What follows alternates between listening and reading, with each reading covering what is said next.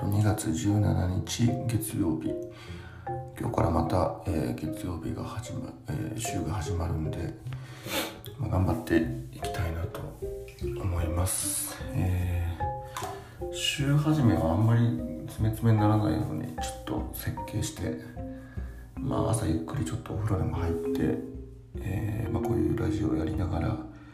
え、ちょっと1週間をどう過ごしていくかっていうのを考える時間をています。はい、えー、で昨日はちょっと久々に休んで、温泉行ったり、えー、カレーを作ったりとかいろいろしてました。うんでまあ特にえっ、ー、となんか何喋ろうかなって今思ってたんですけどえっと今週、えー、なんか某出版社の方から連絡いただいて YouTube をやりたいんですけどちょっと相談乗ってくれませんか？みたいなのが、えっと来ました。えっと出版社僕はもう10年ぐらい前に辞めたんですけどえっとちょうどその時期が、えー、なんか、えー、ウェブ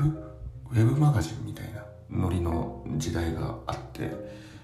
うんまあ、正直ウェブマガジン絶対無理だなと思いながら自分もやってたんですけどえっとまあそれが多分いずれキュレーション、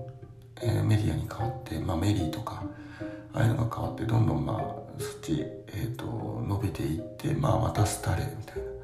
で今の時代はまあそれが YouTube チャンネルなのかなと思ってまあ、えっと、出版社的には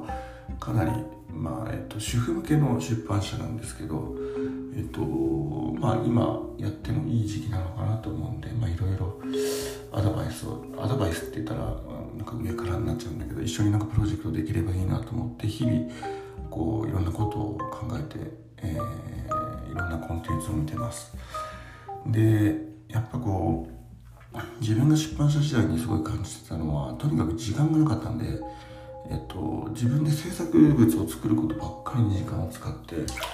えっと、いろんな制作物だったりコンテンツを見る時間っていうのがすごい少なくて結果新しいものを作ろうとした時に全然アイデアが浮かばないというか、うん、っていうのが多かったんでやっぱ今はやっぱいろんなコンテンツを消費する時間が必要というかいろんなものをなんとなく見てて、えー、まあそれはティーンだったら自分がもう本当マーケティング的にいろんなものを見るべきだしえー、あとまあそれが今のと、まあ、主婦向けのものだったら多分自分と同世代なんで、まあ、趣味でいろんなものを見ていくっていうのが必要なのかなと思ってます。その中で、えーと、こうした方いいとか一緒にこういう制作をしましょうとかっていうアドバイスができるのかなと思うのでとにかく、えー、毎日を忙しくしすぎるべきではなくて、えー、ちゃんとコンテンツを消費する時間を設けられるように時間を設計していかなきゃいけないかなと思ってます。